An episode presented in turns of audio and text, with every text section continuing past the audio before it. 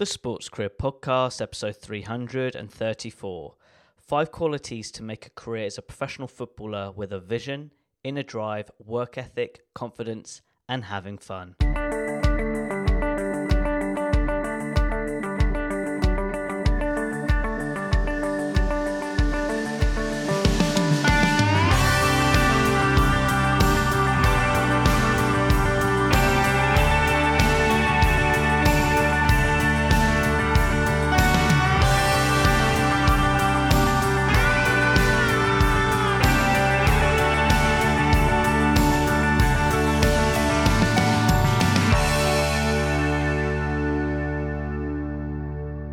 Hello, Sports Achiever. Thank you for tuning in to another episode on the Sports Career Podcast. I'm your host, Ed Bowers. As always, my goal each week is to provide you information that can support your sports career development.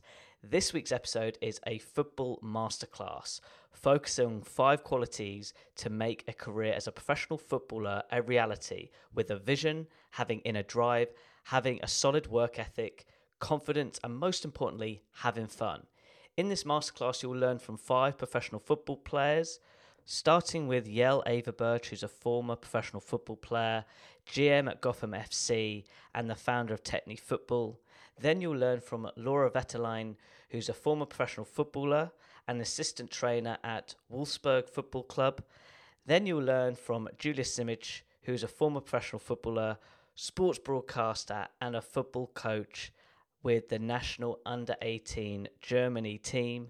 Then Ashleigh Plumptre, who's a professional football player for the Nigerian national football team, who's representing Nigeria at the Football World Cup in Australia. Finally, but certainly not least, is Carla Humphrey, who's a professional football player and has played for Liverpool Football Club and Arsenal Football Club. So have a listen and enjoy things that you truly enjoy don't have to use discipline to do them. And that's what I find with me with playing with the ball. I feel like, you know, for, for things like fitness, uh, lifting weights, all the, what I consider the hard work, I have to schedule that in. Same thing with my business, the things that answering emails and all that, I, I need to schedule it in. But the parts that I really love, uh, I want to do, and I wake up and that's the first thing on my mind. And I think, you know, building my brand and sharing things I'm passionate about is one of those things. Just really uh, quickly on your sort of business football career journey, have you learned any lessons in the football industry as a business, uh, like CEO, which has helped you on the pitch and vice versa?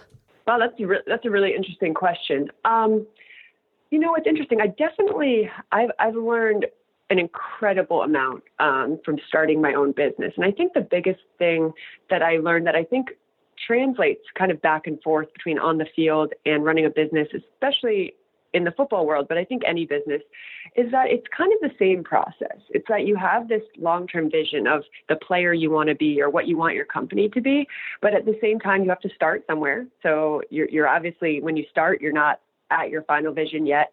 And you have to figure out what to do each day, each week, each month, and each year to get yourself closer to that final vision. And it's a it's a long term process, and it really kind of like I was saying before, there are lots of ups and downs along the way. So that piece of loving what you do and being passionate about it and feeling the importance of what you do is so important to keep you going. So I think um, for me, working with the Techne Football app and also continuing my own training on the field um, have really gone hand in hand and and kind of constantly each remind me for my other for my other job that you know constant improvement just find those little things you can do each day to get better and better. And um, that's the best you can do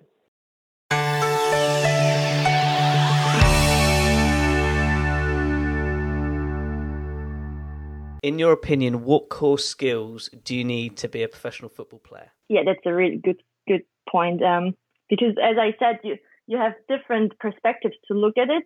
So um, on a football level, of course, you have to have this talent, um, kind of physical skills that you're, yeah, that you're fast enough and good endurance and those kind of things. But once you have this, I think it's really it comes down to being persistent, um, having a mindset where you where you really know where you're going, that you have a goal, that you work hard on it. It, it for me it all comes down to hardworking mentality in the end to to become a professional footballer. And of course, uh, you need some kind of football talent and some skills. But once you have this, yeah, it, it the only the only difference if you make it or not is in your in your head, in my opinion.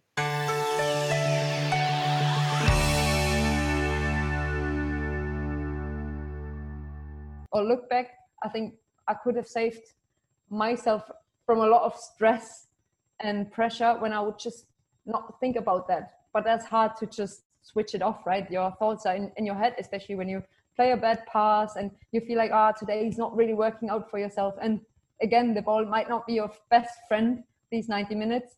You have to still find a way to go back to this game and to get the head basically a bit switched off to also enjoy the football. And I think also knowing at the end of the of the day it's just a game. You should enjoy football. And every time I enjoyed football and I loved the 90 minutes, automatically you had a great performance. So that was basically now I would always say I try to enjoy myself and the performance comes automatically.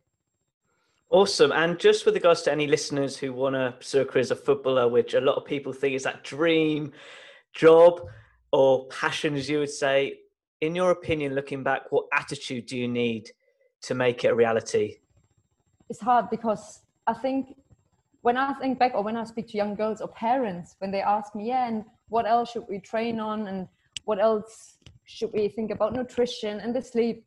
And I think that's not the main thing, but it's a part of it definitely. But at the end, it's sacrificing other things and not feeling like, oof, again, I can't join, don't know, my auntie's birthday. I can't go to, to this wedding. I can't go home and see my parents or my dog or my friends and little things like this because you miss a lot during that journey. It doesn't start when you're 18 or 19. It starts when you're 9, 10, 11 years old and this is when kids already created this inner drive and this ambition to want nothing more than playing football and i think it's hard to get it from outside if you don't feel like it it's hard like parents can't make you want to become a professional footballer for example either the kids have it or no one can bring you through that journey i think because it's there there might be rainy days and snowy days and windy days and it's early. Sometimes you have to get up at five in the morning to maybe make it to an away game when you're 14, 15 years. And it might be really cold outside as well. So just still going through these hard times as well, or school might not be really great, or there's other things in your life where you struggle with, but you still manage to put the focus on football, I think, and sacrificing things. I think that's the most important thing. And it should not feel like a fight or a big struggle to do it. It should feel like football is always the the part of the day where I enjoy my myself most. At the end of the day, you go to your training and you feel like, okay, I can leave school behind me. I can leave all my other fights behind me, and I just enjoy myself because now I am at the right place. I'm on the football pitch, and this I think helps a lot when you go this long journey.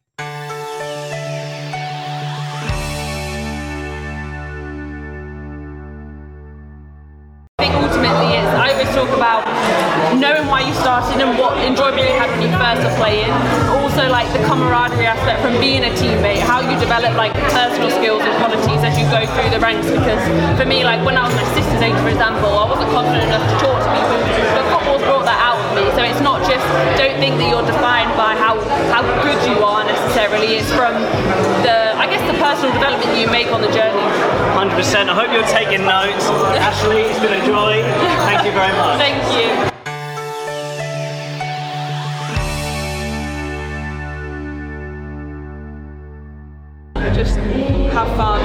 Enjoy it. That is the main thing. Right, that's how that's how I play my best when I'm having fun and enjoying it. And I think just give it your all, and you, you never know where it's going to take you. So sounds like a plan, Carla. It's been a joy chatting with you today. Thank you. Thank you very much.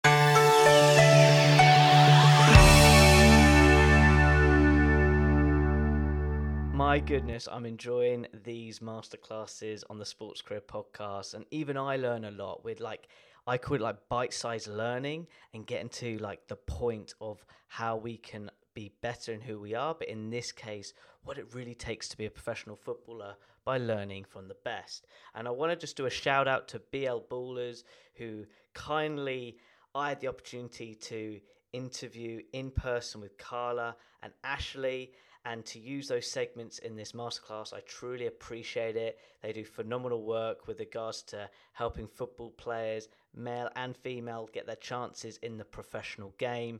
But with regards to this masterclass, for me, I even learned so much of getting the fundamentals, and that's what I love about it because a lot of what all of the pro footballers shared in this podcast is focusing on the fundamentals relating to having that clear vision, having that great work ethic. But most importantly, there was a theme of having the direction you want to go, implementing goal setting as a strategy. And then finally, there's that current theme of enjoyment. And I love when Julia Simic said when she enjoyed when she was playing football, it improved her performance.